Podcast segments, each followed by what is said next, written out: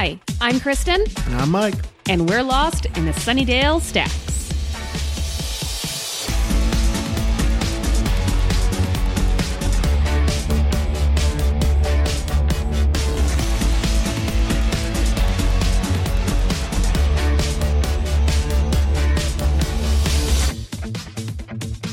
This is the Sunnydale Stacks, where every other week we immerse ourselves in the world of Sunnydale, California, and review two episodes of Buffy the Vampire Slayer. This week, we're dusting off Empty Places and Touched. Touched is such a weird name for an episode. Yep, it's it's not quite as awkward as Dirty Girls. Show me where the episode touched you. you guys, our next episode, we will be talking about the series finale of Buffy the Vampire Slayer. Oh, so many buffs. It's insane. It's been almost three years to the day. Mm-hmm. Lots of Buffy. Lots of references I didn't get. Lots of conductor button hours. Lots of so much conductor button. And about a thousand ambulances you didn't hear. Cut all those out. You're welcome. So we wanted to let you know that after our chosen episode, we're going to release a series wrap up. Obviously, we're going to have a lot of thoughts about the series as a whole, but the next episode we're going to treat as our normal two episode format. And then afterwards, we're going to have a post mortem, if you will, vampire joke.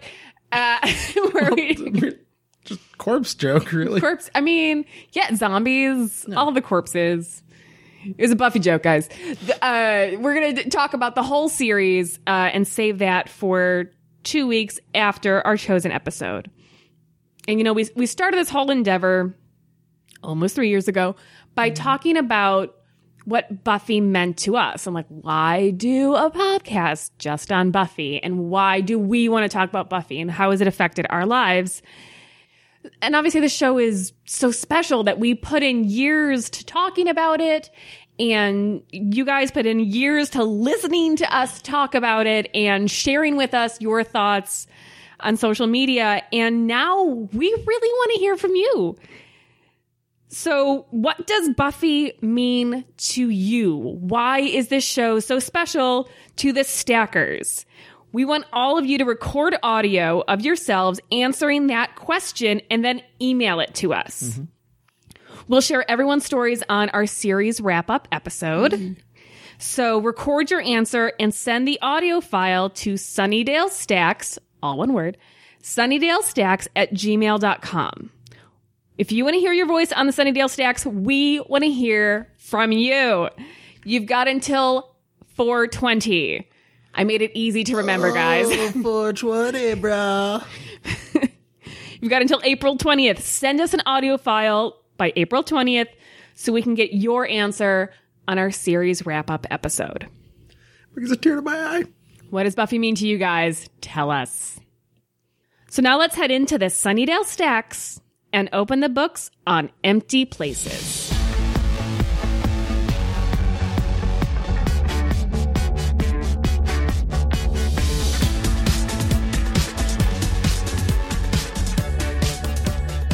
There are no empty places on my bookshelf.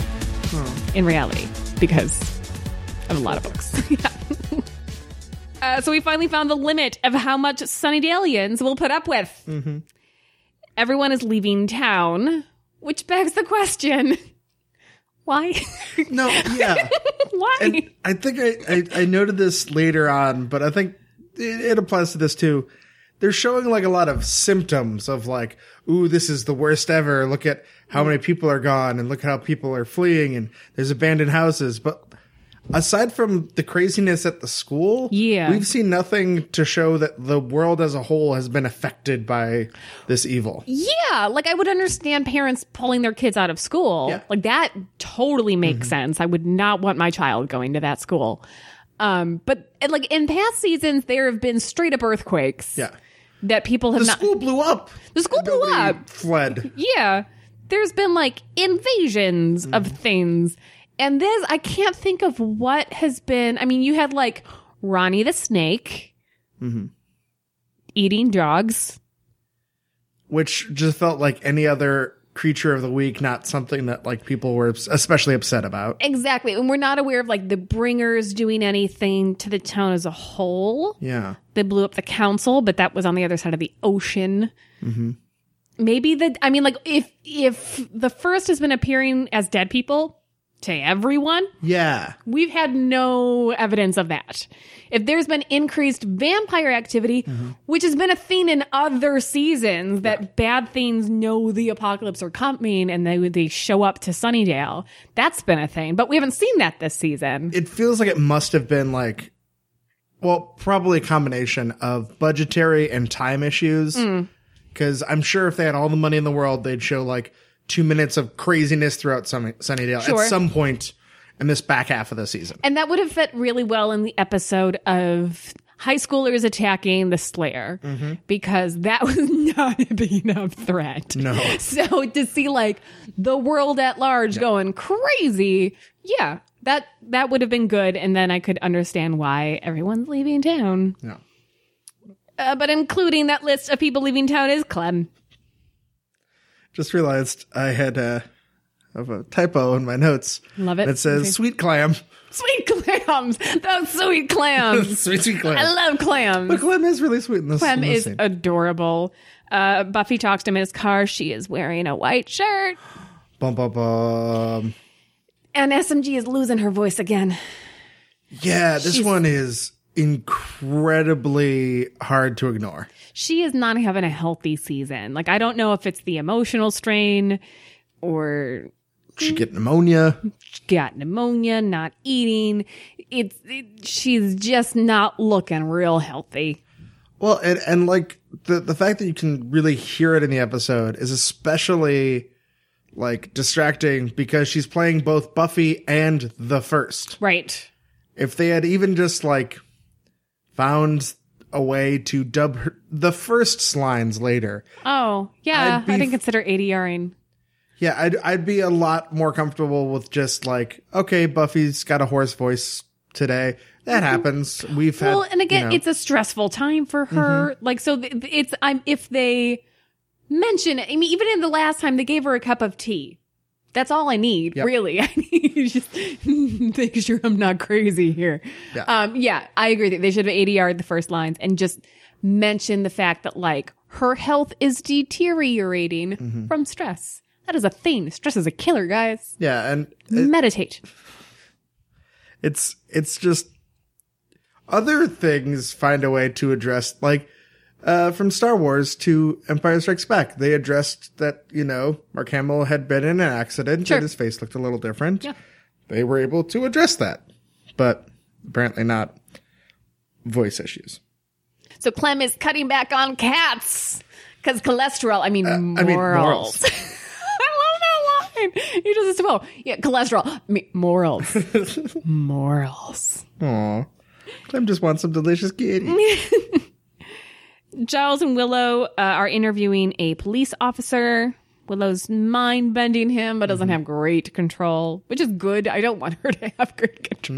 no, we don't we don't need a, a Kilgrave up in here. No, Oh, ugh. it's yeah. not a purple man situation.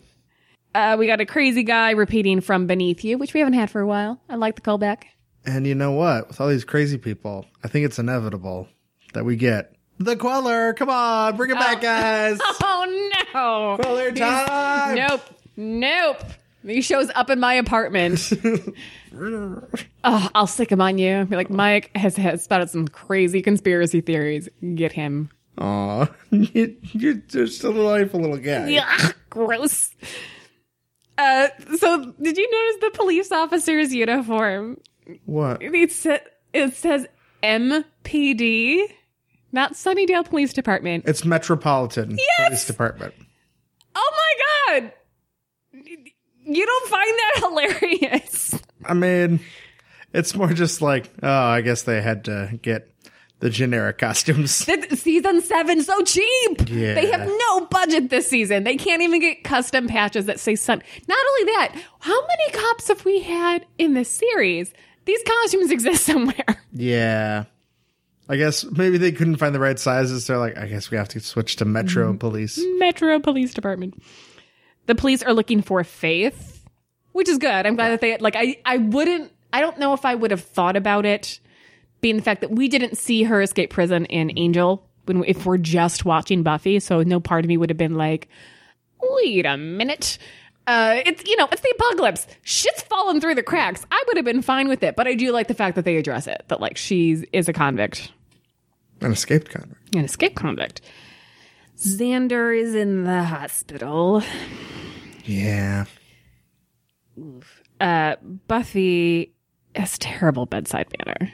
Really, she's not great. She's not doing, and it's not, it's very much not her normal personality. So it is jarring that she is all business. And I'm going to give you your diagnosis and we're going to go over the logistics and then I got to go. Yeah. Um, which, but I, I like it because I am guilty of the same things when like I don't want to deal with something emotionally. I will go into like office, office administrator mode. like, let me deal with the logistics of this because I cannot deal emotionally right now. I I I don't I wouldn't say I do that myself too much, but I've definitely known people. There's people in my family who definitely do that. Um, but yeah, I, it, it makes sense from that perspective. But it, and it's the fact that it's outside her character. I like it because they don't need to like, they don't need Willow to call her out in this moment mm-hmm. to say, Buffy, what are you talking about? Don't you want to talk to Xander about his feelings and not just his painkiller? Like, it's all you need is a look. And I'm like, yeah, I know what Willow's thinking. Mm-hmm. I know what Buffy's going through. Yeah, And can't afford to, you know, relate at this moment. Right. It's like when her mom died and she was just like, if I stop dealing with the logistical problems, I will never stop crying. Yeah. Uh, Xander, being Xander, he's already joking, uh, which is somehow so much more touching than if he were crying. Yeah. Like this. Well, because you'd only have half the tears. oh, ah, Mike. Mike, shame. Shame. I'm so proud of that.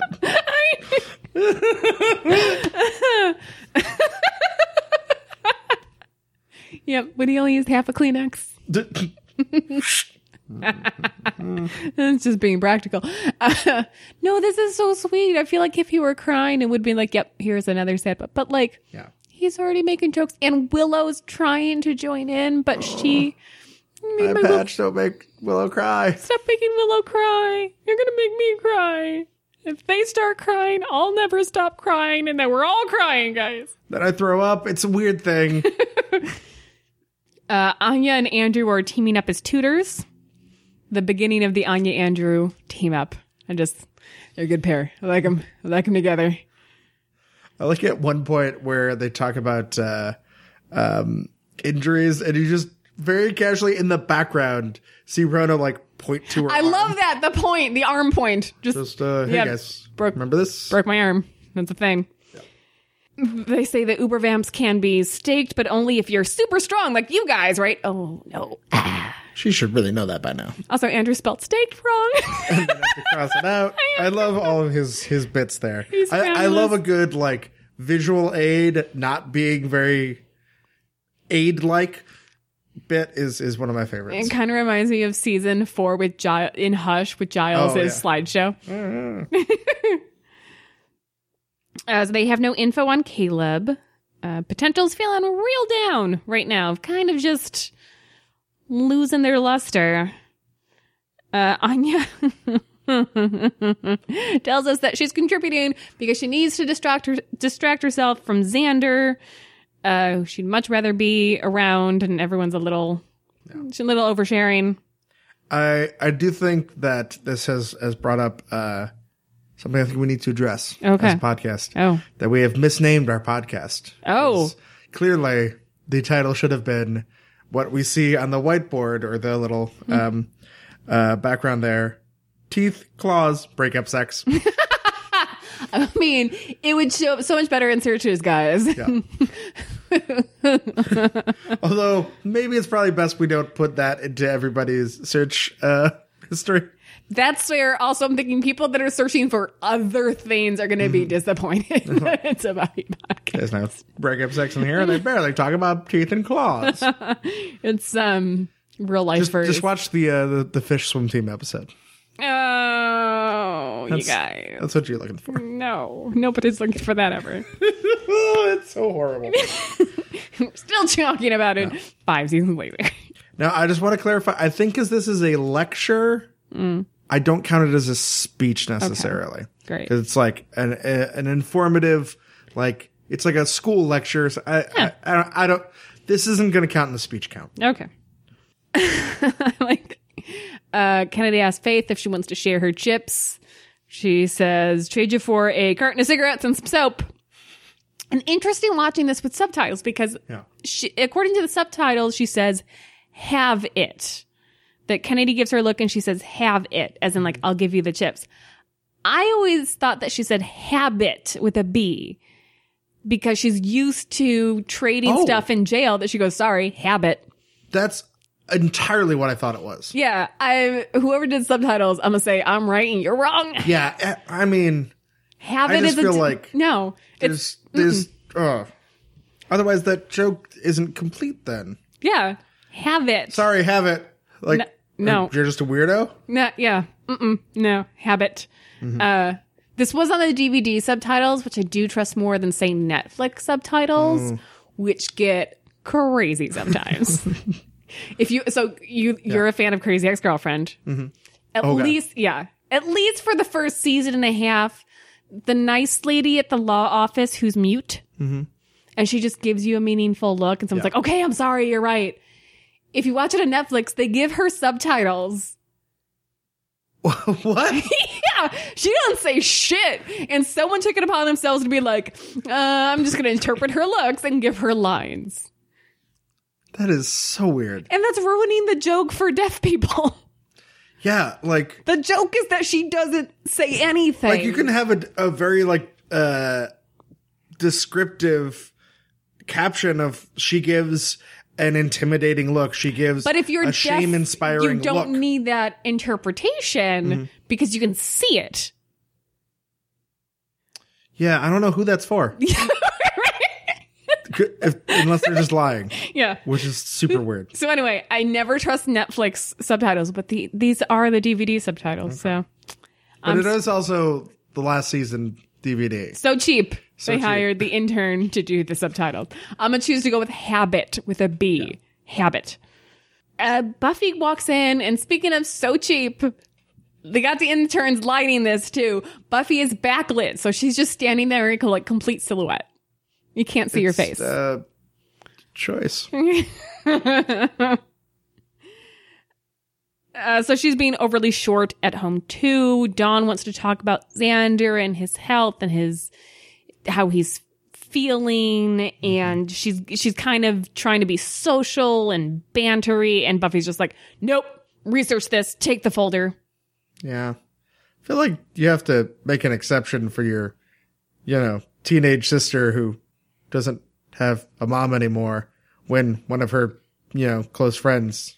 I no, I get it. I get it from both sides. Like I totally understand Dawn. Like I want to connect with you on a human level, even if it's just kind of jokey. I understand Buffy being like, I don't, I don't have time. I don't have the energy to to joke. I go through that a lot, where someone like says something sarcastic to me, and I'm like, I don't. Sarcastic. Sarcastic, yeah, that was on purpose. Okay. That is a you knew exactly what I meant. Uh, uh, technically. Sure. Uh, that you're just kind of like, I mean, just just do the thing. I don't. I can't today. Y- yes, hand. Is that, are we good now? I'm gonna do that next time. You're gonna come up to me with a bad day at work and reference an '80s movie. I'm gonna go, yes, and Mike. Oh no, I've, I've traumatized so many ex improv students. Buffy goes to school, and alone there, she's finally able to emote. Mm-hmm. And I like this because this is so in Yeah. character. She did this when her mom died. She just needs to like. I don't. I don't want to cry in front of everyone, mm-hmm. and she can't be alone at home. So she goes to school, except Caleb's there. And that's exactly who you want to see in this moment, I think. I think he's really going to cheer her up. it's just so comforting. Ain't that just like a woman? Punch him. Punch him with all of your punches. Expire your punch capability upon his face. Now, here I will call this a speech because he gets real talky. He is real talky. Uh, everything he says is awful and deserves more punches. What? The line's like, I'm going to take such sweet pleasure in taming you. Ah, you guys! oh my god, I scared the cat. You guys, I just. Uh. So remember when I had a problem with Wood's um, uh, cheaty punchy thing? How was Cheaty punchy thing? Sarcastic. Yeah. No. You- the words are my friend. His, his metal brace. his metal brace for his arm, his cheaty thing. I want Buffy that. She needs that.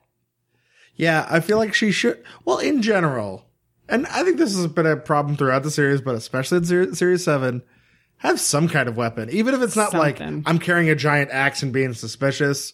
Like you can have like a mag light on you or something. Do we know that Caleb would not respond to a taser? Let's find out. Yeah, Let's find if it's in your pocket. worked for Michelle Pfeiffer in Batman Returns. I, I mean, and you know, I'm all about Michelle Pfeiffer and Batman Returns. You, that's my girl. yeah, That's my girl. yeah. Uh, so surprise, he blames the state of the school on not having school prayer. And he, he thinks that she should be excited to be part of the first evil's rise. Punch him. Punch him with the punches. So they fight. Yeah. Uh, he needs to fuck off, but instead he knocks her unconscious. It is. It does feel like at this point it is one of those. Why not just kill her? I know you have. I guess you're planning for her to lead the potentials into a, another trap. Again, if you kill her, there are no other slayers called. Yeah. So I understood if this were Faith, yeah, you can't. You need to save Faith Maybe for the maybe end. they're worried that that could happen because everything's so wonky. Maybe, yeah. They It's, don't I really had, express that though. I also just think like the the first evil is just very confident Yeah. and just really wants Buffy to be there at the end to see everything go down. Mm. I'm gonna go with like first evil wants to gloat because it's a dick. yeah. It definitely has not taken upon all the opportunities present to it to uh fuck shit up. Like to like kill potentials or Oh yeah, that it- Buffy, like- yeah, like yeah.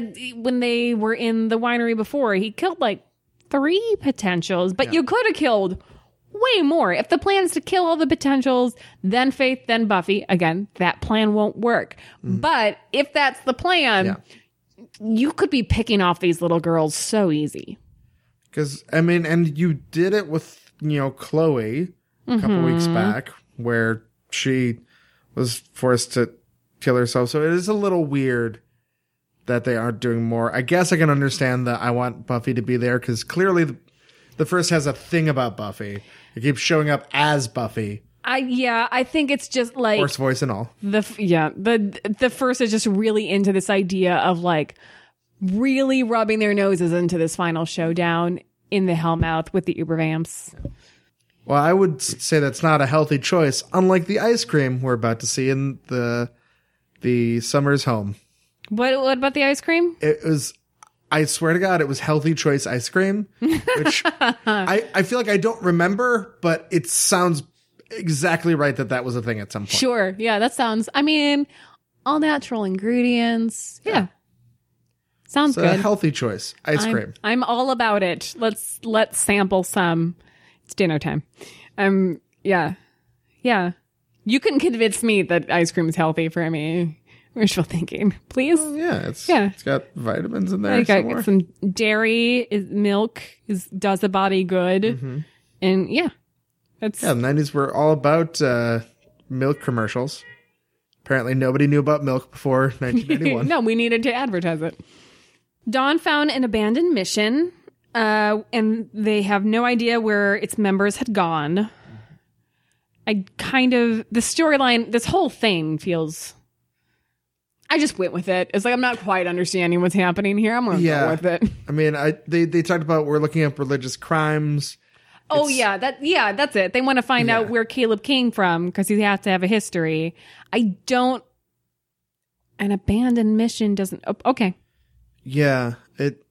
I mean, once once Giles finds the little mark in the picture, that makes sense. But it seems like they're already pretty suspicious of it before that, and Yeah. I don't. it's a stretch. It's a stretch because they need to get Spike out of here, and somehow the Yeah. scythe needs to be a thing. Mm-hmm. So Giles sends Spike to check out the mission. I do like that Spike's very uh, suspicious of Giles sending him away. is right to believe that. And also, we're going to send Andrew with you. Like, that's not the best backup. but I understand Giles wanting to get rid of Andrew. And thus begins the best spin off series ever. All the Andrew and Spike spin off. Just Oh, like Spandrew. the the Incredible Hulk TV show, like the walking down the side of the street, They're each gonna have a backpack on one shoulder. yes, thumbs out. like pushing the broken down motorcycle. Mm-hmm. I want that so hard, you guys. But then Spike will have a blanket over his head. Yes, Daytime. someone draw this for me. Faith takes the potentials to the bronze to help them let off steam. I support this move, actually. I'm a big believer in like, you cannot work yourself 24 hours a day. At some point, your brain stops and you need to recharge. Like Chris and I will talk about, like, we're working really hard. We're, you know, on top of normal jobs with filming and all this other stuff. And just at some point, it's like, all right, that's it. We're done. Yeah. We're turning off the computers. We're going to go play a video game. Like, we got just, you need to just let yourself recharge at some point. So I support this. I know that you don't support the underage drinking. No, I do not. No, you don't. It's fine. Yeah.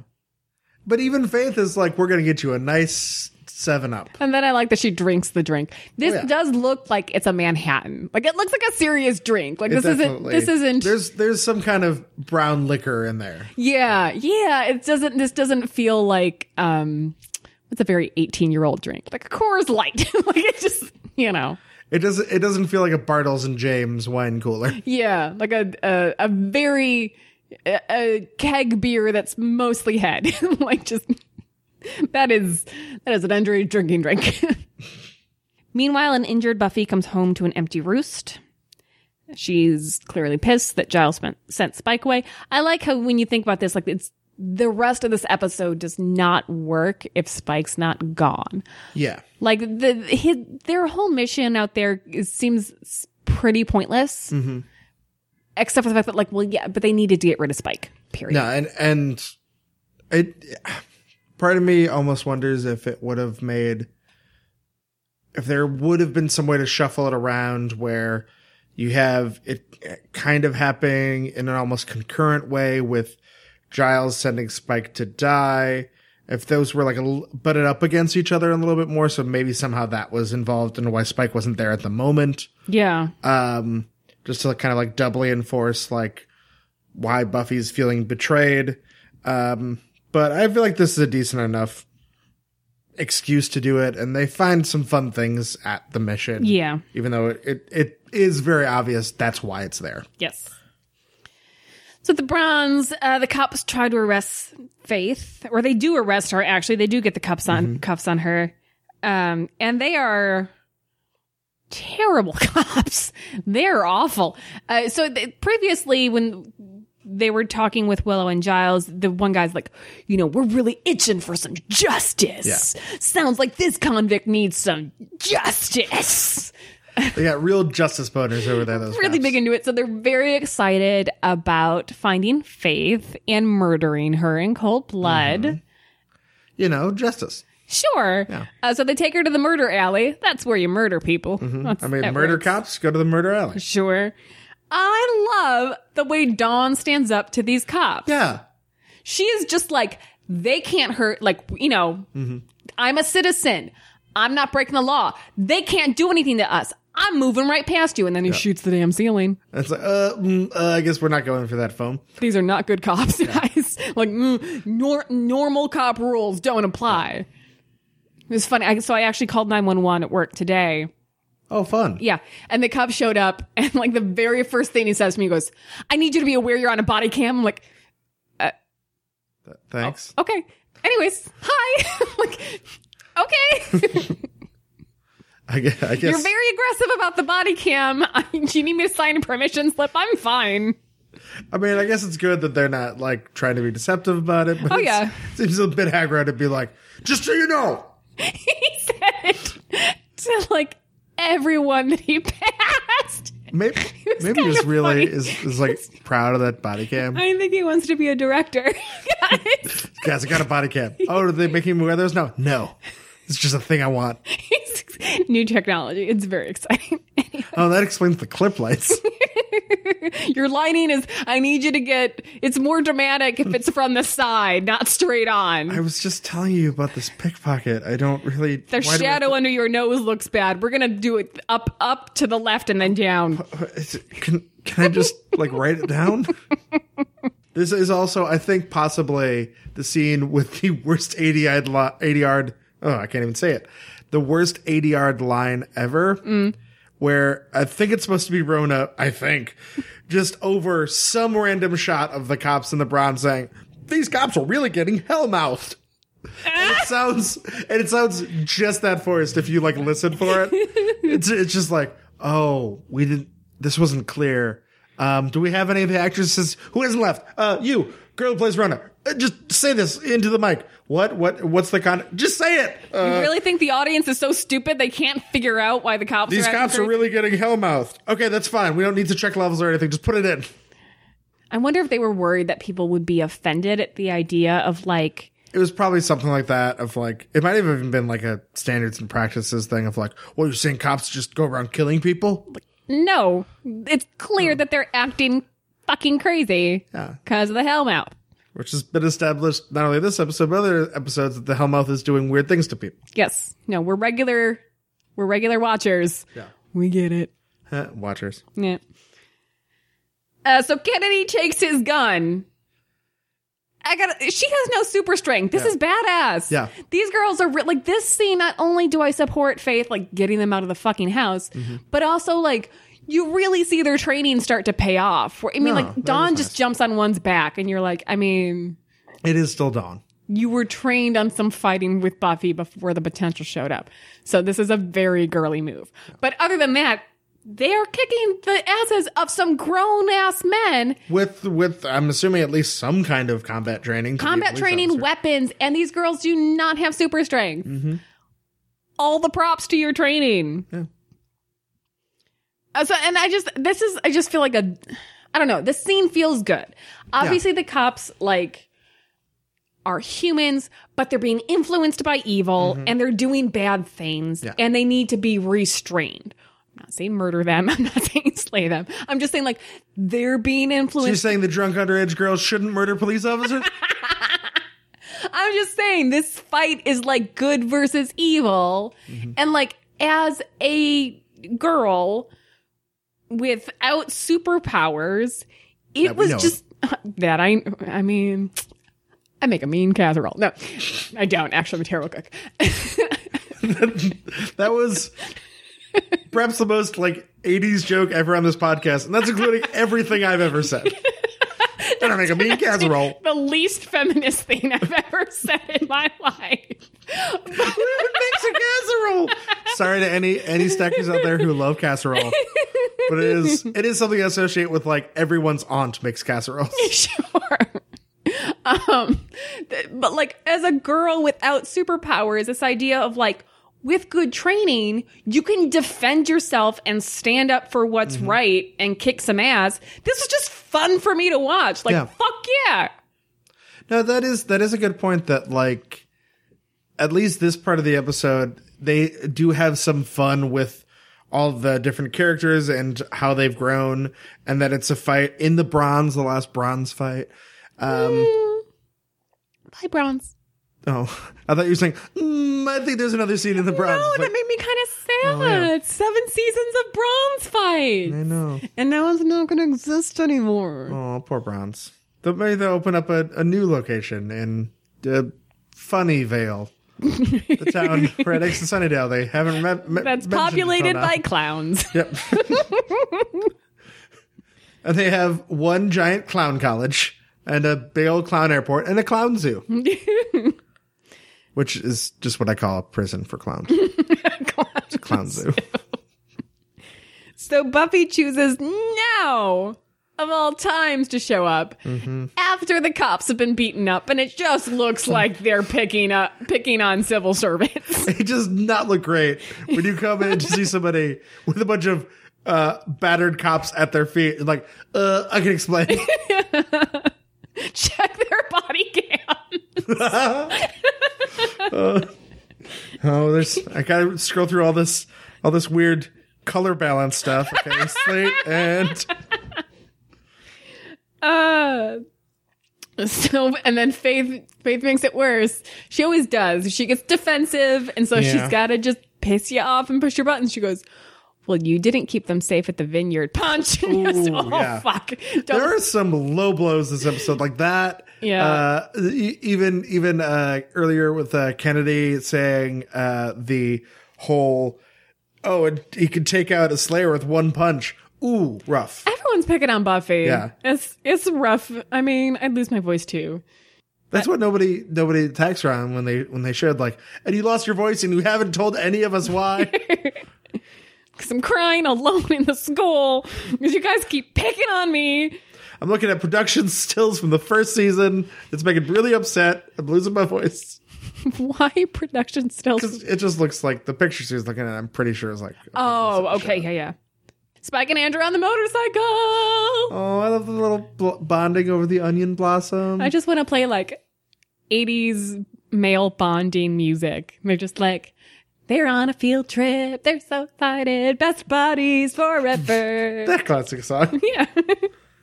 Oh, yeah. The blooming onion, which is how we all learned how that works. Mm-hmm. Yeah. That now, if I ever see a blooming onion, which I haven't eaten one, sadly in years, Yeah. sadly, Well, it's really it's something you can only reasonably get with a large group of people at a restaurant that hasn't. yeah, like even for two people, that is a bit. I mean, Yeah. that like that's going to be your whole meal that you share together. And that's that's kind of a crazy meal to have like even worse for you onion rings. and, and, like there's no i mean like a giant onion and bread and green there's no health benefits from that dinner You you you will technically have calories from it to, for your body to burn. i suppose onions have fiber Probably. maybe To I don't know how much of that is like fried out of it. okay yeah uh, so uh, yeah sadly i have not had one in years uh, but every time i see one on a commercial or on tv i immediately think of the scene like i know how they make that now Yep. wood shows up at the summers house and talks to faith on the porch Ooh, might be some Faith Wood connection going on. I don't know what's going on. Uh, I kind of like the idea that like Faith's just like, look, no one else is gonna say it. I'm gonna give myself props for not trying to kill Buffy. I've done it before. she kind of deserved it. She punched me and I didn't fight back. Whatever. I deserve a gold star for today. Uh, Not really, but It's improvement. the, I mean, yes, I And guess. Buffy kind of was being a bitch. Yes, I guess it's improvement. She's no longer trying to murder, but I Oh, feel like she's gonna open her jacket and you just see gold star stickers. She's giving herself a gold star every time Buffy pisses her off and Faith doesn't punch her. Mm-hmm. You deserve those gold stars. It's fine. Spike and Andrew show up at the mission. They are attacked by a monk or priest or whatever this guy is, uh, with Caleb's insignia burned on his face. oh, poor guy. The monk shows them a hidden room that Caleb found. And translated on the wall, it says, It is not for thee. It is for her alone to wield. Oh, who did, did they're talking about? Debbie. Oh, sure, Debbie. Yeah. Yeah. This is my favorite potential. Wait, wasn't there a Debbie? Probably. There's a Debbie on Buffy. Hold on. I can picture her. There's little Debbie's. No, those are fabulous. Um, the chocolate cream is alone for her to yield. Hey, everybody, I'm Debbie. Oh, no, it's the Frankenstein episode. The boyfriend that makes himself go crazy with rage because he's jealous. With Scott, it's where we meet Scott Hope. Yeah. And the girl who gets beat up, her name is Debbie. Oh, okay. That's probably why I don't remember because I was just so overshadowed by the great character Scott Hope. it just uh, that was gonna that was gonna kill me. Yeah. No, I was like, pic- I can picture her face looking desperate and crazy. My favorite character. Xander comes home, Oh, poor Xander. and his big moment is overshadowed by an immediate speech.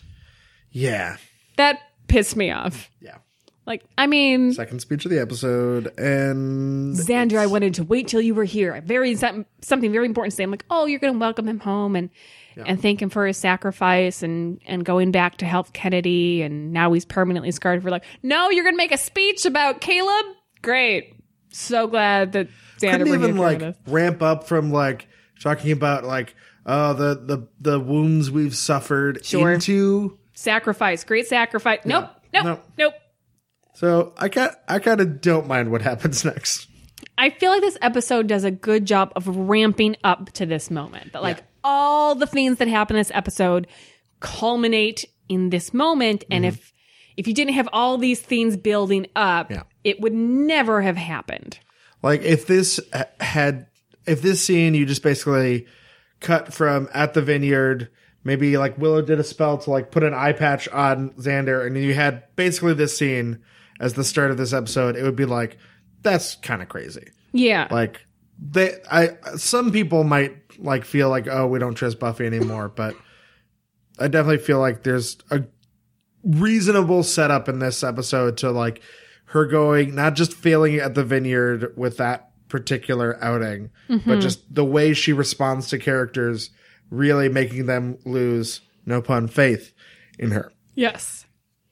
So she says that Caleb's not guarding the Hellmouth, he's guarding the cellar. So even though he's trying to get us to go to the school and look at the seal, mm-hmm. we should go back to the vineyard. Because that worked so well the first time. Yeah, I, I totally understand about where they're like, fuck that idea. Also, because she's like, I don't know what he's guarding, but there's something. Mm, pass. Wasn't that pretty much the same reason we went last time? Yeah, like a, hard pass. Not doing that. Uh, Faith and Giles both say it's a nice theory, but there's zero proof, so way too dangerous. And Buffy says, I'm the leader, so you have to do what I say, period. Democracies don't win battles. Oof. Yeah. Uh, as an American, uh, we don't like that. Well, and I get what you're saying about if if it's in the context of in the heat of battle, you don't stop to take a vote. sure. But maybe take a vote about what are we battling over? When should we go to battle? Yeah. Who who decides when we go to battle? yes. Something like that. Also, Anya has a very good point. She's like, no one appoint, none of us appointed you general. Yeah. You just kind of assumed you were. you just basically took over as dictator. And like, yes, she was given the mantle of Slayer. There are plenty of dictators that have said God has made them whatever in charge. And she's like, I'll hear you, but whatever. I'm the Slayer. Mm, so is Faith. Yeah. You can't even Not a bad point. Like, it just, you know, you and I are both experienced being in management positions. And I think we both understand that being a manager, you're being a leader, but you're not being bossy. no. Yeah. You can be the boss without being bossy. Mhm. There's there's a fine line. You have to find ways to be like, I, I really need you to do this, but I'm not like barking orders at you. And it may But come down to, to at some point, Yeah. like, but look, you need to do this. Yeah. And like, I'm not being unreasonable. Here are my reasons why this Yeah. needs to happen. But that doesn't mean that, like, and I'm never gonna, like, you broke your foot. Fuck that. Do it anyways. Clean that toilet now. um, I do like that when, when, you know, they say, like, well, Faith's a slayer too. Faith's rage is just like, what? Oh. No, no, no, no, no, no. No, guys. Uh, No, I'm Rewind. I sit in the in the in the back of the class for a reason. Yeah, I'm- I do not want to get called on. I'm the sarcastic one. Uh, Oh God, make it a thing. Kristen's really trying to make sarcastic happen, guys. It's fetch. Uh, she says, no, we, Buffy says, we can't vote, not until I can take you out drinking too. Also good point. Yeah, yeah. I mean, it it does seem like as much as I don't agree with a lot of how Buffy's handled at least the interpersonal re- uh, relationships recently. Definitely don't think that Faith is a better option for leader. No, but I mean, you are talking to like 16, 17 year olds that like, you know, an election is should not be the same as a popularity contest, you know, and too often school council stuff because you're dealing with children. It's the most popular person. It's not necessarily the best student govern student body president. I think I may have told the story of how there was a kid in my high school who the year before he was class president had a moment that when we were looking at something on a map and on a globe to make a point, teacher pointed out on both both surfaces. At that moment, he decided, or not decided, I should say, he realized, oh, the earth is round. Oh. Oh. As a high school student, Oh. he had finally like it clicked that the earth was round he was class president i don't think it was because of his great policies Uh, one of the great thinkers of our time. yeah Uh, so Dawn tells Buffy, "You can't stay here. oof This is my house too." yeah Couple of things. Buffy pays that mortgage. well i mean for with what now she doesn't even have a job also fair. Uh, is this so? You know, in conversations with dead people, we talked about Joyce's prophecy, and was it the first? Was it actually Joyce's ghost appearing to Dawn and saying, "When the moment comes, Buffy won't choose you." Super interesting Yeah. idea. It doesn't really fit in this moment. no if anything it's almost the reverse It's it's you don't choose Buffy.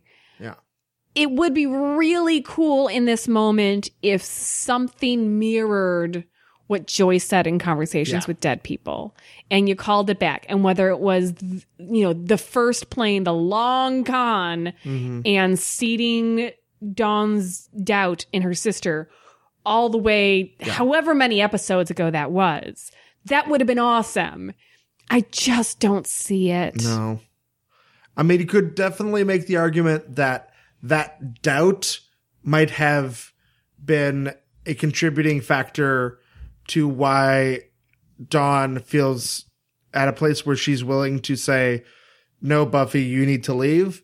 But it's not direct enough for that to mm-hmm. be that impactful. And it could have happened without that. yes yeah So it's, it's, it's not the same as, you know, literally like something that Joyce slash the first, depending on how you interpret it. If something very clear cut, like she will do this and this happened. Or using so the same words that like Exactly. the, the Yeah. fact that joyce says i can remember the words that joyce says when the time comes buffy won't choose you Yeah.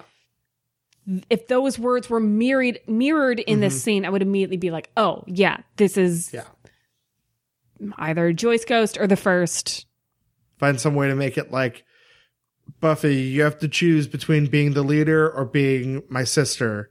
Mm. And like she chooses leader, and then that's part of why Dawn yeah sides with something like that. yeah Yeah. so buffy leaves driven out of her own home this is where i'm no longer a fan of rona because she says ding dong the witch is dead Yeah. Too soon, fuck Rona. the fuck off bitch Although, um, before we get too far away, I I want to give some credit to some really um savage lines in this in the in this previous scene. That is the most savage by Okay, far. yeah I also uh love uh Faith's uh I think the question is can you follow? That one's pretty good, but I perhaps second only to Rona's is Xander's I'm trying to see your point buff, but maybe it's a little bit to my left. Oh shit! Oof, my goof. Shit. That one hurts. That is. Yeah. Oh, that that knocks the wind right out of you. God Yeah. damn. And I also, uh, for clarification, I don't think it's ever gets to the point where anyone's giving a speech, although it does have a very speechy vibe, the last scene. Yeah. It's it's set it's set up like they're going to give a speech, but it ends up being a a big uh, Buffy pylon. so what's the lesson in empty places? A leader serves the people. Being a leader is more than just barking orders. And if that's your idea of leading, the people that you're quote unquote leading may oust you. Yeah. They're not going to keep following. Can you follow? Hmm. So what do you think about this one? This one I liked better than I I remembered it. Mm-hmm. because I think in really analyzing it, I I I I found that they set up the groundwork for the end a lot more than I had I had remembered. Mm-hmm. And there's also some good character moments. I'm not going to say it's perfect. It definitely isn't doesn't have the satisfaction of being like in any way a one-off episode. Like even the stuff that's a little bit one-offy, like the police, that's still very tied up in the rest of the plot. Um, so it is a little table setting in a way that I'm not a big fan of. But for that kind of episode, I think it's really solid. So we're getting back to my issue of like between end of days, empty places, and touched. They get mixed in my head as all like one long episode because there is to me no clear delineation of like here's what happens in this one and mm-hmm. then here's what happens. In, there it's just it's one long thing with a bunch of episodes or a bunch of titles that don't make a ton of sense. Yeah, it's not immediately like, oh yeah, empty places. That's obviously the one where Buffy gets thrown out. Shouldn't an empty places be the one where she spends the whole episode in an empty house? Well, it's just foreshadowing. I'm just saying. Uh, so while I have an issue with that, that I would like, I mean, but I had the same issue at the end of season five. Yeah. That it was just like all these titles make no make no sense and they all run together. Mm-hmm. It's good. It's a little depressing, but it's that's good because we need it to get them to get to a low point so that when they spoilers triumph later, it's that much more satisfying. Good, good wins in the end. but I I do like that you can see like is you can see like the writers working out like here are all the things that need to fall into place in order for these people to ditch Buffy. If one of these things had not happened, they would not have turned on her. Um I I wish that the Spike and Andrew thing mattered more. Yeah, that it felt a little more natural. Like this is something they had been working towards, not just like a, oh, here, there's some exposition over here. Let's go send these guys off. I'd be fine with that if what they found was more memor- memorable than some writing on the wall. Yeah. it just it didn't feel like it, it felt like something could be accomplished with a phone call the spike andrew relationship is so wonderful that i'm all let it go I guess it could be considered a cheat of with taking Andrew out as well that you don't have to have him pile on to Buffy because i don't see that happening. I kind of feel like andrew would defend her. Yeah because and I think that's probably another reason it was good that he was he was out of the house um because it would be hard to make him hate Buffy because if any of the treatment that he's gotten so far hasn't made him hate everyone then I don't know what she would do that would make it that much worse for him. I guess he could maybe be swayed to like she almost killed you in that basement, man, but I think he he gets it that she was doing a thing there. They they don't have to like make the character unlikable in the way that you would have to to make him also pile onto Buffy when it's like, dude, she could have easily just like killed you. It would have had, you know, enough enough reason that probably everyone would have gone along with it. again i think she's also paying to feed all these people i'm Yeah. kind of stuck on the financial aspect of like you assholes she does not make a ton of money as a school counselor and she has spent all of it on you guys All of it on kids cereal. literally nobody else has a job go get jobs I'm assuming Giles has some savings sure buying all those books. But I mean, he's he's spending half of that on airfare right now. So That's- who yeah. knows what he's contributing? It's time to take a break and hear from our sponsor. Recording and when you're ready. Uh, Mike, we're rolling. Ah, the French champagne has always been celebrated for its excellence. But now there is a California champagne by Caleb, inspired by that excellence. It's fermented in the bottle and like the best French champagne. It's vintage dated by the first evil. Cut. Mike, uh, you were slurring a bit. Take it again. Mm, all right. Ah, the French. Champagne has always been celebrated for its excellence, but now there is a California champagne by Caleb, inspired by that excellence. It's fermented in the bottle, like the best French champagne, its vintage dated by the first evil. For the finest wine, go to Shallow, Sha- Sh- Shadow Valley Vineyards. Shadow Valley Vineyards. We never slay a bottle before it's time. Cut. Okay, we only have a few minutes, but before we move on, let's take that first part again. Ah, the French. No. Okay, uh, let's try this. Mike, say uh. Ah, No, stop. Okay, say a pony. ah, pony. Okay, now say ah the French. Ah, the French. Good enough. Okay. Moving on. Okay, so next page there is the second ad. We know a remote vineyard in Sunnydale where Mr. Caleb lives. In July, grapes grow there. Do you really mean that? I think it's much lovelier to say grapes first. You just get the image of Caleb, then the grapes. Yeah, but please just take it again from in July. In July, grapes grow there. They're harvested for ah French champagne. Um, so stop. Uh, sorry, can we take it again? Same problem, and remember, in July first. Yes, always. I always say that. It's just All right, Mike, can we do it again? Just how about every July instead? Does that work for you? in July. Every July, of course, it is in July. It's every July. That's just bad copy. In July, you know, I tell you, there's too much directing going around here. Okay, let- let's just get one more take here. Why? Why? I didn't find the first time. Well, I mean, there was a slight gonk, Would you mind telling me what a gonk is? an outside noise. Ugh. this is a very wearying one. Like, just one more time, please. We know a remote vineyard in Sunnydale where Mr. Caleb lives. This is a lot of shit, you know that? You want one more? Yes, but please emphasize Mr. in Mr. Caleb. What?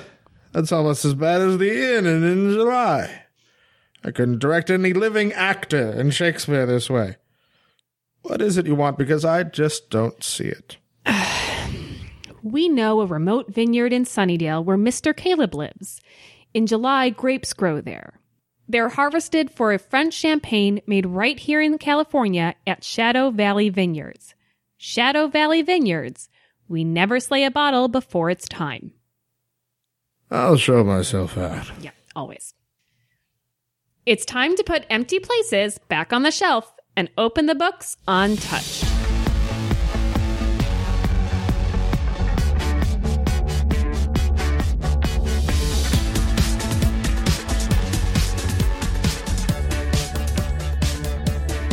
So the revolution not going so smoothly. But it will be televised.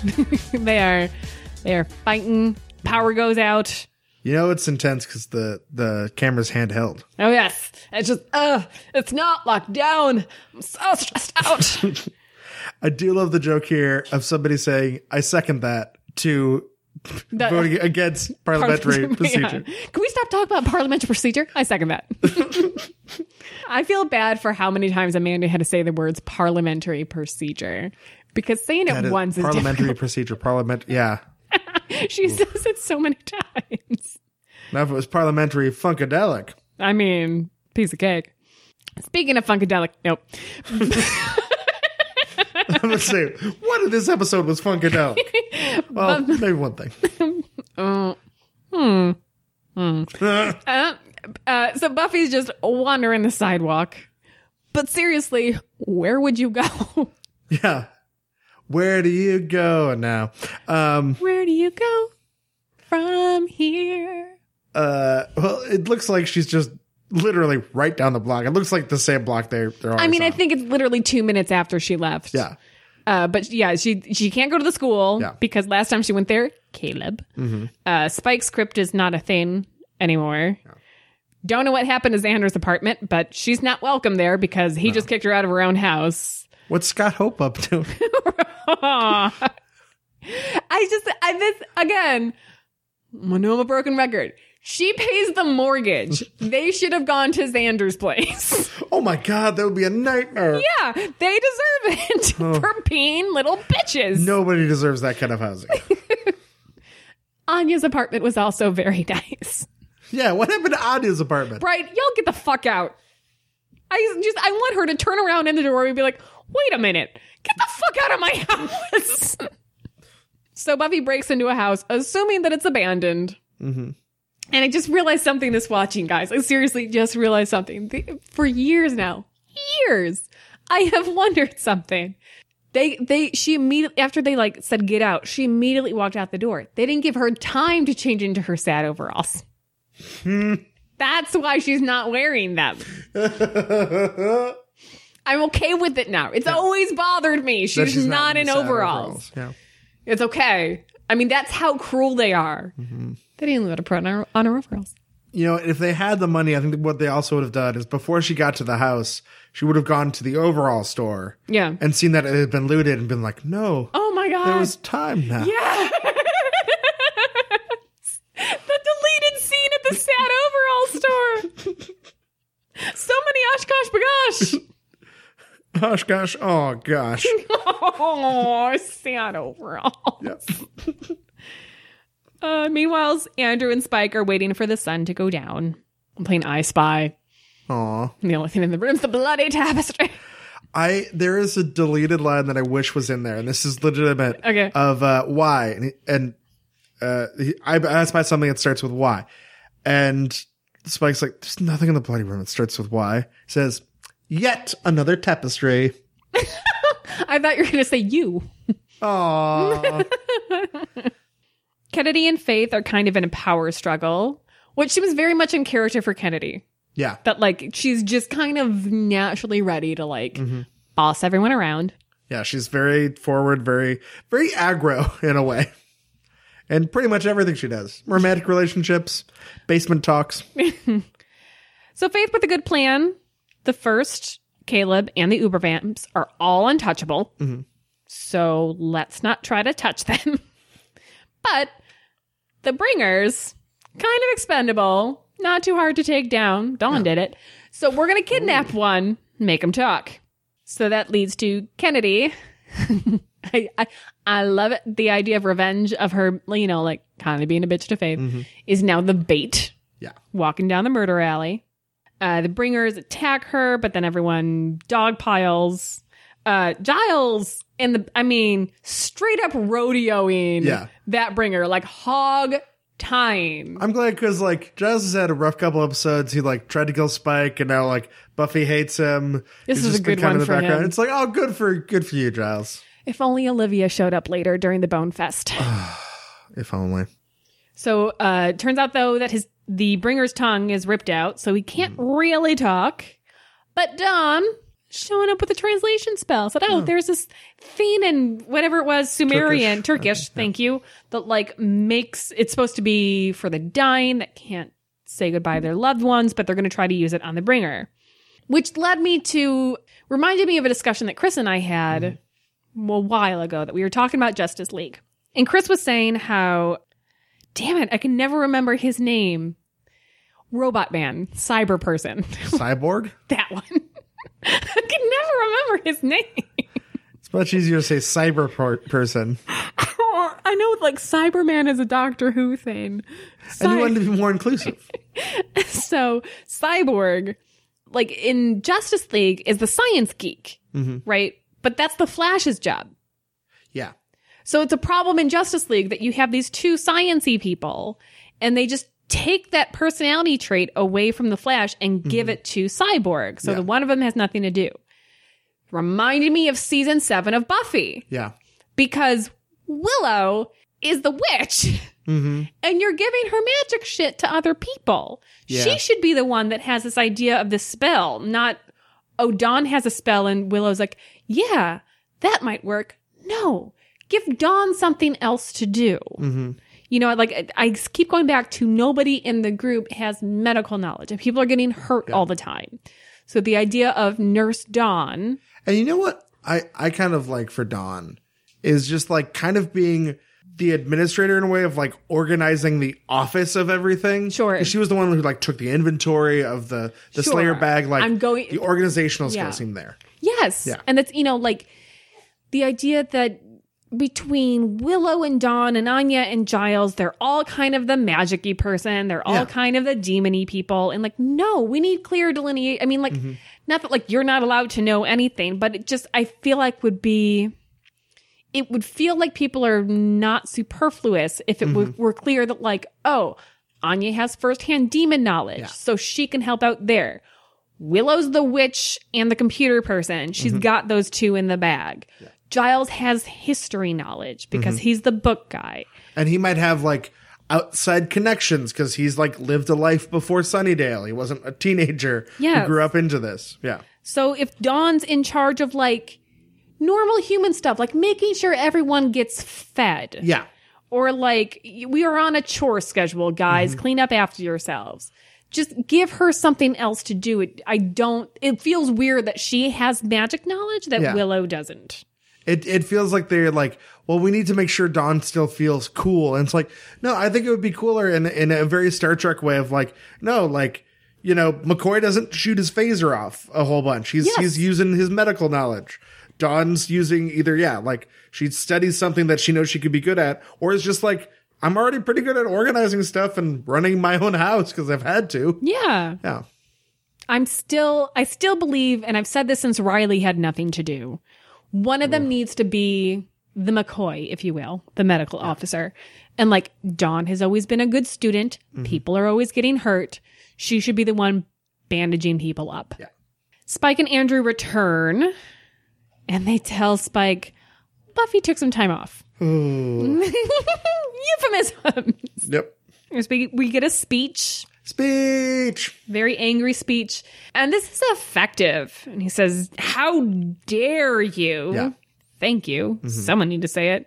She said, You she literally died for you, you traitors. Awesome moment. Yeah.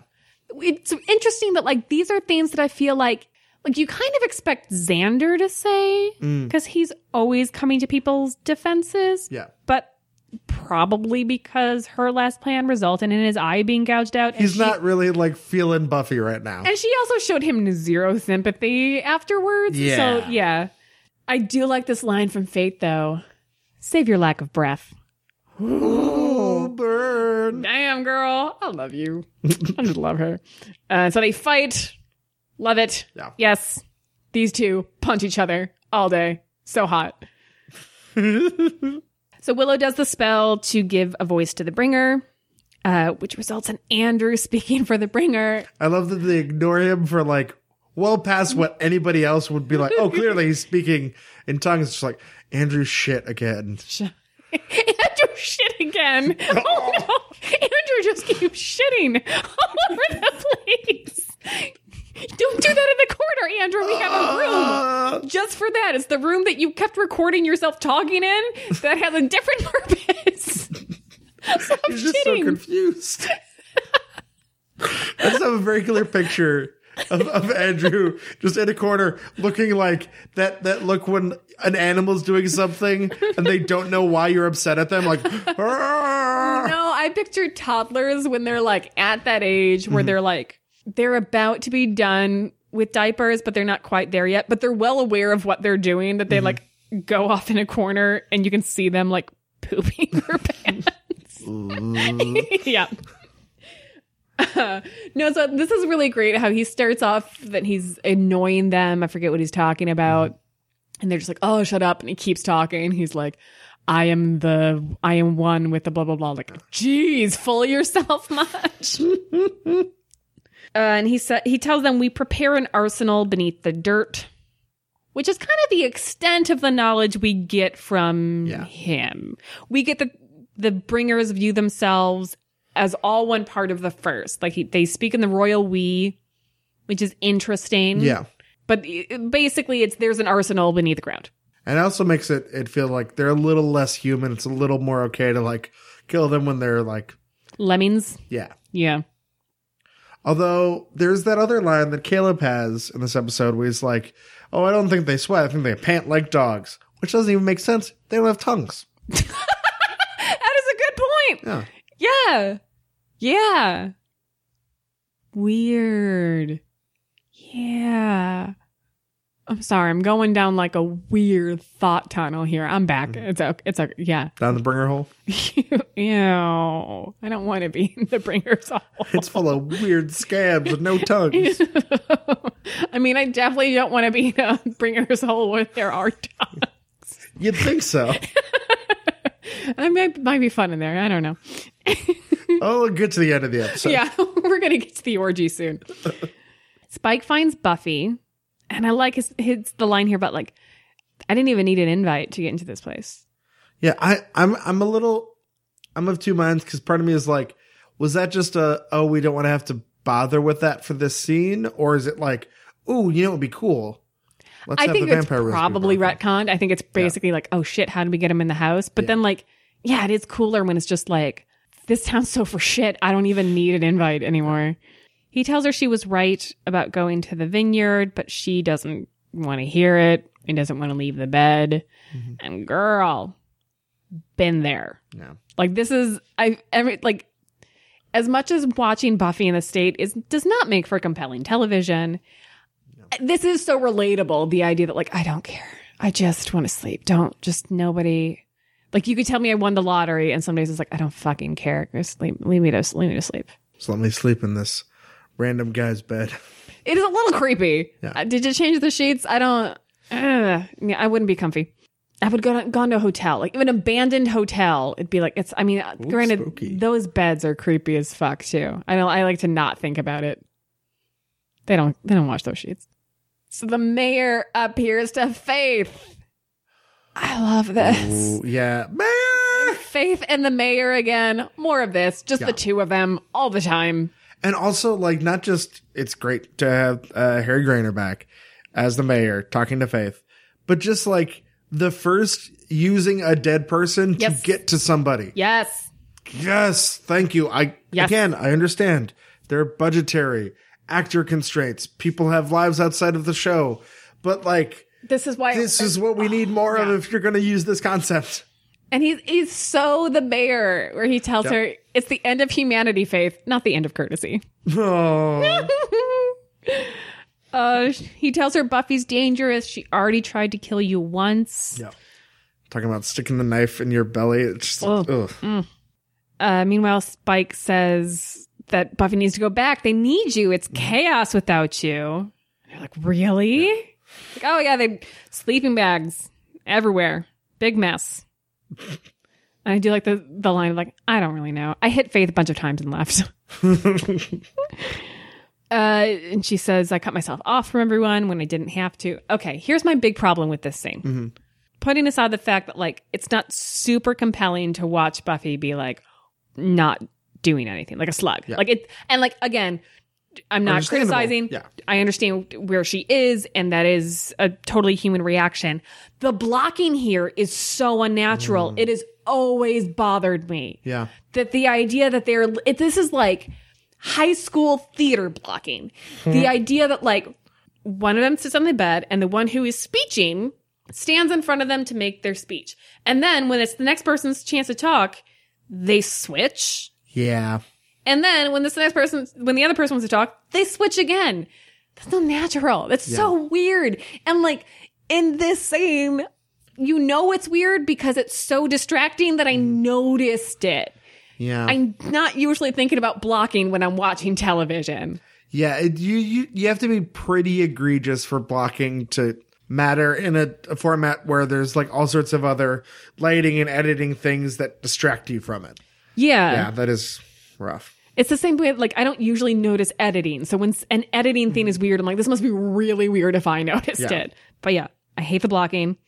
And she even, they call it out. She calls it out. She's like, please, you know, take the stage is yours. I'm like, you're literally treating it like a stage. Why? It's two people talking. It doesn't make it better to call it out. yeah. Like, have him go around. If you need to like switch it up so they're not just staying, like, Mm-hmm. here's what I think happened. They realized, do we have like a five minute scene where they're literally staying in the same spots talking? Yeah. First off, that's how life works. But I get it. It doesn't make for interesting television. Yeah. Great. So Spike walks around to the other side of the bed and you've now reestablished the 180 line Mm-hmm. Yeah. and you have a new blocking. He sits down next to her at the bed and they're sitting side by side. And again, the 180 line has now changed and we can switch the camera to the, like, the fuck? Mm-hmm. Yeah. And there's like lots of ways, I think, to comfortably motivate Spike to move in the room, Yes. but not so much Buffy, because the whole point is that she She's doesn't want to frozen. move or do anything. Yes. Agreed. I don't really, they, there's definitely speech like behavior in a lot of this scene. I don't really count it as speech. Oh, I totally counted speech. At least Spike's last one. That one, when we get to it, that Definitely one a speech. That one I do. But- But, the rest of them, it's more just kind of like Long, monologue long dialogue. paragraphs. Yeah. Um, I do like, I love the part where Buffy's like, What are you trying to say? And Spike says, I don't know. I'll know it when I've said it. Something pissed me off. Hold on a second. I'm like, that is me. That is, That is- me yeah. when I start talking. I'm like, hold on, wait. I don't know where I'm going with this. I have a point. There's something. Something's going to happen if I It's keep gonna- talking. yes, so- and Kristen. Exactly. Yes. I'm just going to keep going. So this is his big speech. I'm going to say it best speech of the series. Whoa. Yeah. That's- series. I, I'm, Find me a better one. um, Ooh, oh, the last one though, and okay. chosen. Ah, yeah, no, tie. Well, well, you can think of it two different ways because this one is like it's just the speech. There's Yeah. no like we're gonna put this over a montage of things happening. Yeah, This is just a character saying dialogue in a speech form. But yeah, just that I do love the line and it gives me like tingles that like really good moments of television do where it just feels like there's a lot of history behind it and that's why it's so effective the uh, 100 plus years and there's only one thing i'm sure of you Ugh. oh my god here's the thing. Okay, here's the thing about this speech. Who doesn't want to hear Mm-hmm. any of this? yeah I am someone who suffers from low self esteem. I think most people do, right? Even if it's not a regular thing at some point it ha- it definitely happens I don't know anyone that doesn't, even if you are uncomfortable with compliments, and plenty of people get super uncomfortable if you compliment them. It doesn't mean they don't enjoy hearing it. Mm-hmm. It just means that they don't know how to react. So I don't know anyone that doesn't hear stuff like this and think like, just, oh my God, how great. I don't know many people that really think, hey, I'm awesome. yeah The, I mean, like, there are plenty of people that act like they think they're awesome, but really, not many people think they're awesome. But everyone wants to find someone else that thinks they're awesome. yeah Even if they feel like deep down, I don't deserve it. Everyone wants someone else to think, you're the one. You're amazing. yeah And it, ah, hearing this, and he, when he says to her, you're a hell of a woman. You're the one. I started crying. I was bawling at my TV. I was crying so hard. It's such a beautiful moment. Yeah. Oh, Spike. I forgive season six Spike now. I, I forget season seven, Spike. Not uh, season six, Spike. You're still on probation. Um, so then he goes to to leave her to rest, and she says, "Can you stay here?" And I love that he offers to sleep on the chair. Like he doesn't even occur to him like he Yeah. he, he just assumes like, "Yeah, you want me to stay in the room? I'll sleep on the other side of the room." I love that he he also references Monty Python, showing he's been spending too much time with Andrew. also fair. And she clarifies, like, "No, will you just?" And she moves over on the bed, and just hold me. it is sweet. I'm still. A, I'm not sure if I'm there yet. On am I comfortable with you know them sharing a bed, even if it's just But for comfort? I think it's so important the way they Yeah. do it, where it is 100% consensual, that he Yes. Yeah. never assumed even that he was going to stay in the same room. Mm-hmm. And then when she says, No, I do want you to stay in the room, Yeah, he doesn't even assume that they're going to be on the same piece of furniture. Not even Yeah. like, I'll be on the other side of the bed. He's like, No, different piece of furniture. You mm-hmm. get a king size bed to yourself. And then she invites him onto the bed, and asks him to. Yeah. And she says, I just want you to hold me. And he does not make a move the whole night. Well, yeah, because if he made a move, then No, but that's why this Yeah. Mm-hmm. scene is so important that like it is it is showing that it is not the same person as Yeah. season six. I get that. So Wood and Faith, Making a interesting team. Faith and who? Robin, No, come on, the one time. would you like me to say something else? You're killing me. so uh, he finds her after the mayor pieces out, and she's all Mm-hmm. freaked out. Uh, do you like the line of like, "Ah, the first knows how to find your Achilles heel? Like, it does a heel thing too. I love her. What a great matchup. The like Yeah. educator and like the one that doesn't even didn't even finish high school. So like they're talking. To, Wood talks to Buffy about what the you know what the first does, and talks about appearing as people that are close to you. And he says, um, "We all Wait, want." did you say Wood said to Buffy? What I say? Sure. I don't know. Faith. Faith, Buffy, they're the same. Gotta have faith, faith, the faith. faith says, I wish Buffy were here. I like that Wood backs her up and says, You're a Slayer too. You've got this. Aw. And then they, uh, she, uh, she gets Wood. Uh, she does say it's been a while. It's been a while. Been a while. It's, here's another line that I always heard differently than the subtitles, uh, which is, I always heard it as pork me now. Um, I heard I always heard it as bow chick wow wow. uh, no, she, so she says it's been a while, been a while. and according to the sublight subtitle, she says, "Am I out of line?" Mhm. I always heard it as "might hurt a lot."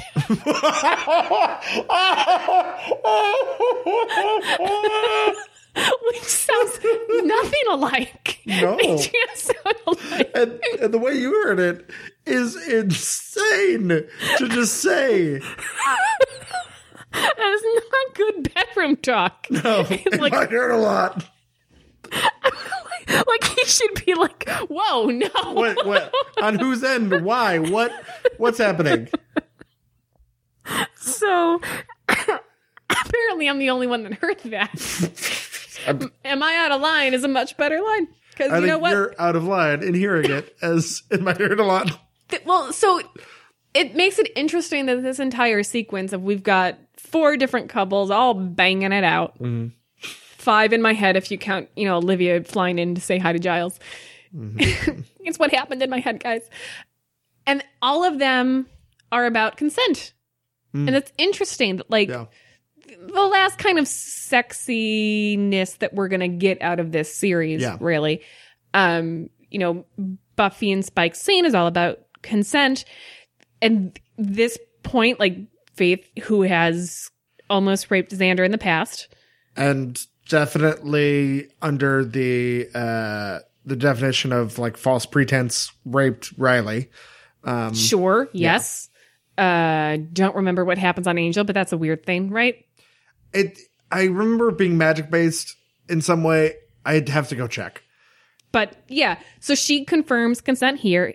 And in the next room, Kennedy has got somehow gotten a whole bedroom to herself. I have no idea where the potentials are. There's a lot of girls crammed in that basement, guys. Yeah. She's like, Maybe there's a whole nother sex scene going on down there.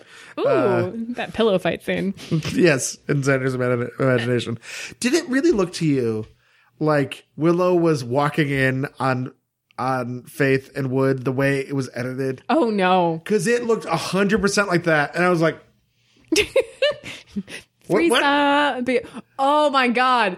Willow and Wood and Faith. There's the hottest threesome.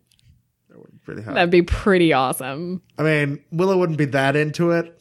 She'd be in a part of it. She'd be in a part of it. That, um, let's be honest, that would be enough. She also got, I mean, eh, I mean, I guess we don't know. she has She- a past. I don't know if she at all identifies as bisexual, but she's always she's always like since she's like dated Tara identifies as lesbian, but I'm not sure if that's just more like a thing of I'm dating women, I'm, but I might also still be open to who knows. she seemed to have a lot of fun in the bedroom with Oz.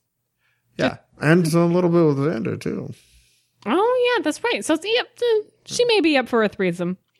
Faith would definitely be up for a Oh threesome. yeah, There's one character on Buffy that's up for a threesome. It is It's definitely. Faith.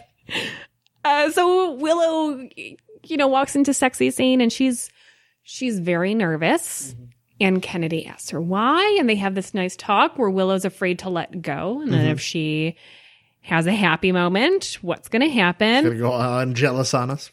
And Kennedy has really learned about consent this season. Yeah. Somewhere at some point off screen. Don't I mean, what's interesting is that I've always kind of watched this scene and been like, I'm a little bored. It's just not as sexy as the other scenes. I never particularly cared for Kennedy, and it's fine. I'm not unhappy that it's happening, but it's just like, ah, yeah, Dark Willow, we know we Yeah. did this with Warren, but actually, I like it now because we need to see that Kennedy has grown as a human. I do like that, but it, it feels.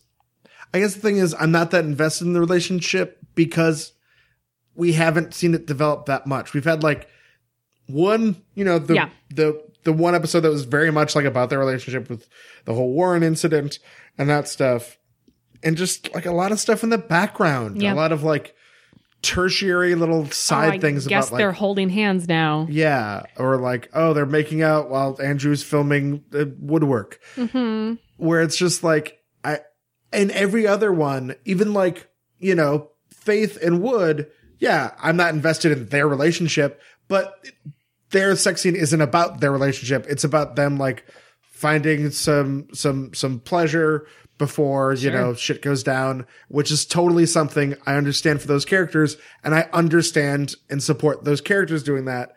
Whereas like this one is like, oh, this relationship, I, I don't know. Give me some, give me some more at Anya Xander action because that I'm invested in at least. Speaking of which, uh, so the house is echoing with moans, and Anya and Xander are listening to it and eating ice cream and talking about like, look, if we're done having sex, everyone else should be too because this is terrible for us. He's gonna show Anya that one-eyed monster Ah, himself. I mean, ah, so proud, show showing himself. so proud. So this is where we get the orgy montage. Everyone's sex having montage, so much fucking. So much sex. Surprise tongue stud, by the way. Did Right? not realize that was there. Didn't nev- Didn't know never on noticed that was time. on, and also like never understood the understood the tongue tongue stud thing. I get it now. Boop. I get it. Yep. Got it. Um, so in the fucking montage, um, Sp- very importantly, Spike and Buffy just holding each other, staring into each other's eyes. Mm-hmm. This is a kind of connection they have never had before, even when they were fucking. So that's Mm-hmm. very important. Uh, Faith and Wood, I mean Robin, Kennedy and Willow with the tongue ring. Willow is obviously does lose control, Mm-hmm. but does not lose control, so that's cool. And then Xander and Anya are on the kitchen floor, and I love it. yeah. Just going to town. They. I, you know, ice cream. It's, I mean, they really liked that ice cream, you guys. I don't know why, but I really thought you gonna say great lubricant. I was like, really? Ew, I feel like throw get sticky. so sticky. Gross. I don't know why, but I was like, that's hundred percent what Kristen's about to say. I was like, no, it's not. Oh wait, that could be that'd be pure madness if she said that. No, clearly that's gelato. but you know, it's it's better lubricant if you get it in Europe. And you're what? Oh, I'm so proud right now. wait, now you're doing an impression of Buffy from last episode. My face.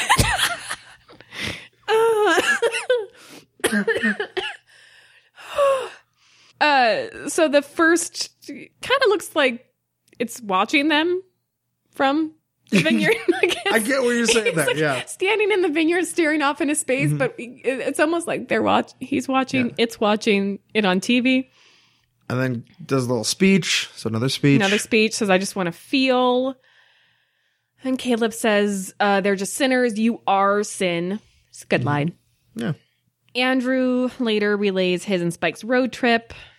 Uh, and Faith decides that she's taking the potentials to the arsenal. They found something Mhm. underground somewhere. Yeah, Whatever. that's their arsenal. Great.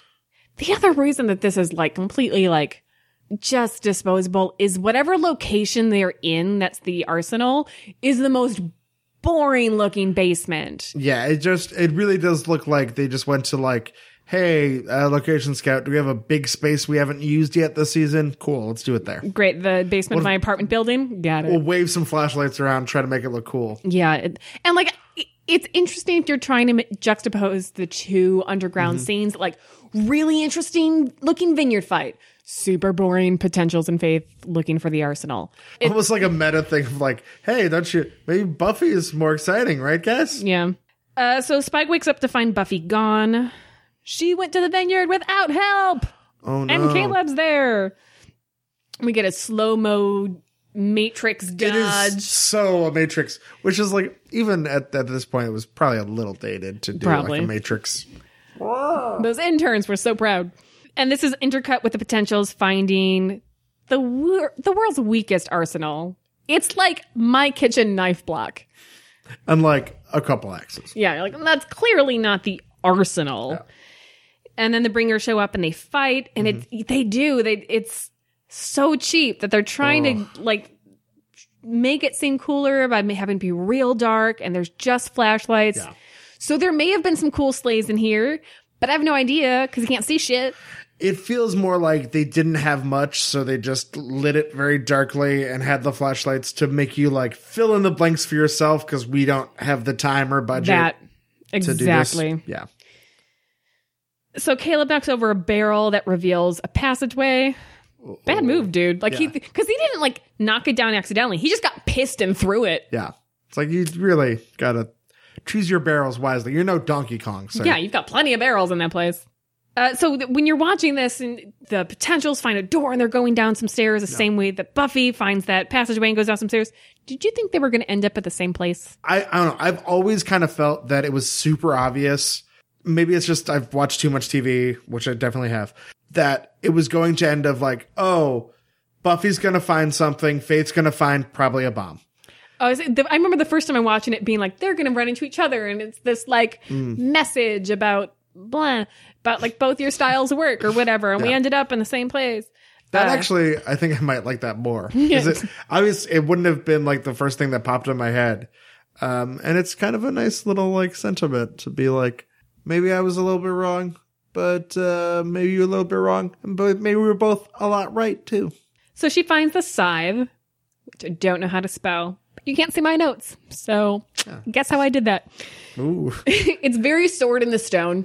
yeah, I do not like this design. Oh, It looks way too modern to me, I was gonna. My only issue with it is I need it to look older.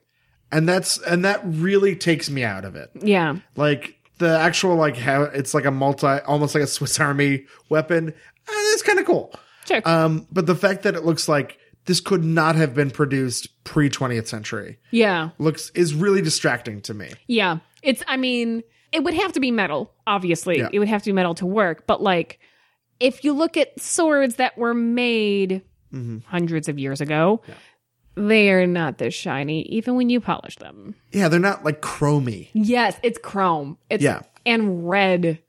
yeah red metal i don't think it or if it was it wouldn't have been in the same way that like a 50s cadillac is red Sure. Which so like uh, if if it didn't if it wasn't supposed to like have existed for like as long as layers have existed Mm-hmm. Yeah. or whenever the fuck it was invented. or even if it was something of like and it, it takes the form that the the slayer requires something like it magically changes form Sure. i'd be fine with that okay. but it's just like the fact that it's supposed to be this ancient weapon and looks super modern always just has been too much of a disconnect for me Yeah, I gotcha. Uh, so even like it- it's so sword in the stone stone by the way that when she finds it a choir kicks in. yeah Ah. Faith meanwhile finds a bomb, which is weird except that you know that Caleb planted the bomb Yeah. for the watchers, so like this is his go-to move. Yeah i mean it's a little weird in the context of like buffy isn't usually a show where there's bombs but there is a bomb guy and also again just something about it is like oh this seems like there's going to be an ambush and probably what it's going to be is a bomb because otherwise like what would the ambush be there's more bringers than they when thought there's like five seconds left in an episode and you there's like a big box that you're gonna run like it's Yeah. clearly gonna be a bomb. it's going to be a bomb like where's that 24 beeping noise burp, burp, burp, burp, burp.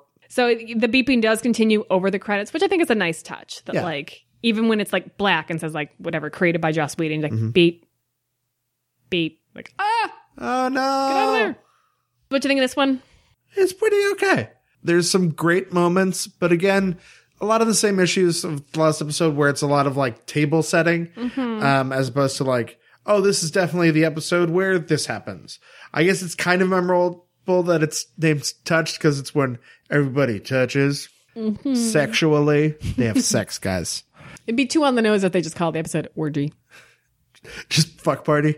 Um, oh, which episode was that? Uh, it was either, it was either Go fish. It was either get it done or fuck party. Um, what was the fuck party episode? There was a fuck party episode. the one, no, the one where there was literally a party where they fucked the whole time. You know what I'm talking about. Not where the, called? Fuck party. but that's what it was. Not where the wild things are, Oh, but something like that. oh, oh, god. Okay. Oh, but speaking of fucking, um, this uh, this episode is the uh, it contains the first uh, lesbian sex scene on network television. Go Willow and Kennedy Yeah, with a tongue ring, no doubt. yeah. Really? We're not counting once more with feeling. That's implied oral. I don't think they count that. And I mean, again, This, one is, also pretty implied. I, you know what? I'm giving it to. So what you're saying Feeling. is is unless there's full penetration of some kind, it's not really sex. no, Now who's the monster? no. I'm saying once more with feeling counts. I guess.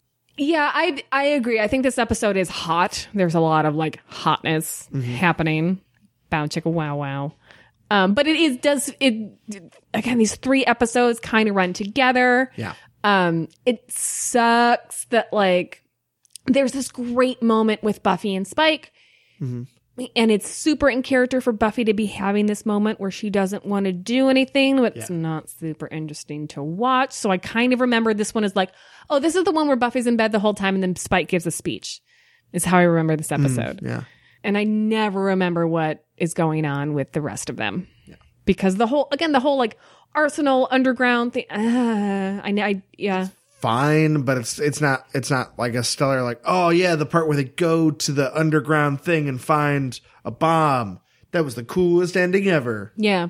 So I'm like, oh yeah, that, that seems about right. Oh, but that speech though. Speaking of speeches, uh, my official speech count for this week, I'm going to say four. There's Okay. two per episode. There's a lot of speech like dialogue. There's definitely like the scene where Buffy gets taken down is set up like a speech and is almost a speech, but then gets cut off. Gotcha. So my official speech count, four. Uh, white shirts for this week? Only one, but she only wears one shirt between the two episodes. Oh, that's so a hundred percent of her shirts are white. Ooh. So for for you uh, maintaining the the uh, Sunnydale Stacks Wikipedia page, uh, which is no one, uh, just make sure to note the percentage of white shirts we had this week. But if you are looking up something on Wikipedia, you might be looking up something from a different country, and much like us, you're going international. Buffy Tapaja, Vampirit. Ernie Dragon, das rein de Fleisch Canoe. Future Rifle International. I'm going to talk about when we get to it, guys. We may have one of my favorite alternate titles ever. I'm so excited. Okay. So I'll do it in reverse order because Touched wasn't quite as good. Um, German alternate title for Touched, Source of Power. Uh, okay. Okay. Um, I'm like, I'm French like, I'm logicking that through. I'm like the scythe, I guess. I so the pat, the last or like, like, two seconds of the episode. Okay, yeah. fine. Or may, who maybe in, in Germany, that's a more common like thing of like sometimes people talk about like your, your, your center, your sexuality. It is your translates to fuck party. Yeah, it's, it translates to fuck party. Um, one thing I hope does not translate to fuck party is the French alternate title of Touched, Counterattack.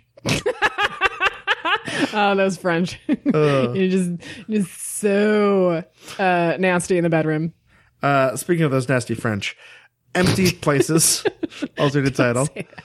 French one is uh, La Fronde, The Rebellion. Okay, sure. Yeah. Um, Yeah, I get that. Yeah. Uh, and it- you know what? It does. It's you remember. Oh, the rebellion when they kicked Buffy Sure, out. sure. That makes sense. Now this one takes some explaining because not just the title itself. It's the punctuation. Yes. Okay. So you know how most titles are capitalized. Oh, damn it. I thought we were going to go with an exclamation point. Yes. Oh, we still are. Yes. Okay. So none of these words are capitalized. Okay. There's None an exclamation Not point. even the first letter. No. the- okay. Okay. Okay. What starts this title is very surprising. Okay. So it ends with an exclamation point. There are three words, none of them capitalized. Yes. What starts the title is an ellipses. The title, Oh. the German title is ellipses. You are out. So dot dot dot. You are out. None of it capitalized. They were watching baseball. What is happening in Germany, guys? they were watching a baseball game. They got confused. Uh, you out. It's um uh angels in the outfield. They got so confused, guys. It has magic in it, right? an ellipses, an exclamation point, and no capital letters. It's so I bizarre. think I mean it took us to like the third to last episode. Guys, I think we hit the best alternate title. Yep. Now it's time to celebrate Buffy's badassery with this week's Slay of the Week.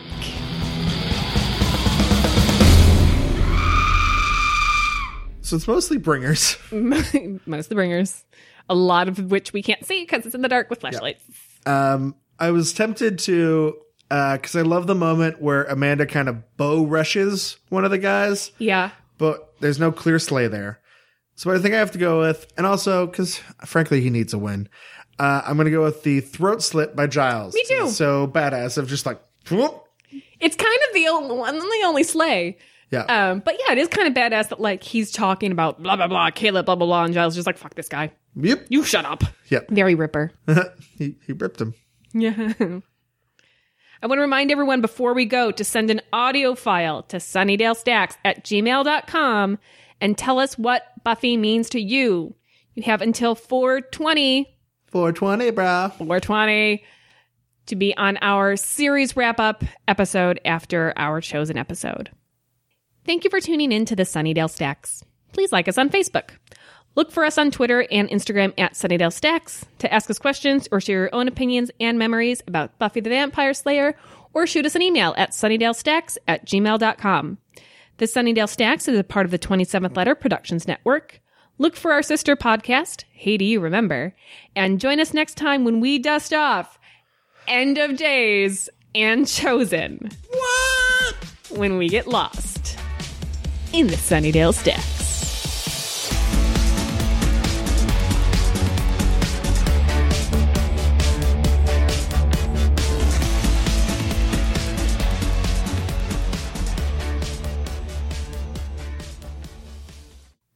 Ever find our way out of these stacks? Oh, we're trapped forever. It's been three years. You'd think that we just go to the end of a stack and it would be like the end. I keep passing the Z's. It's getting me very tired.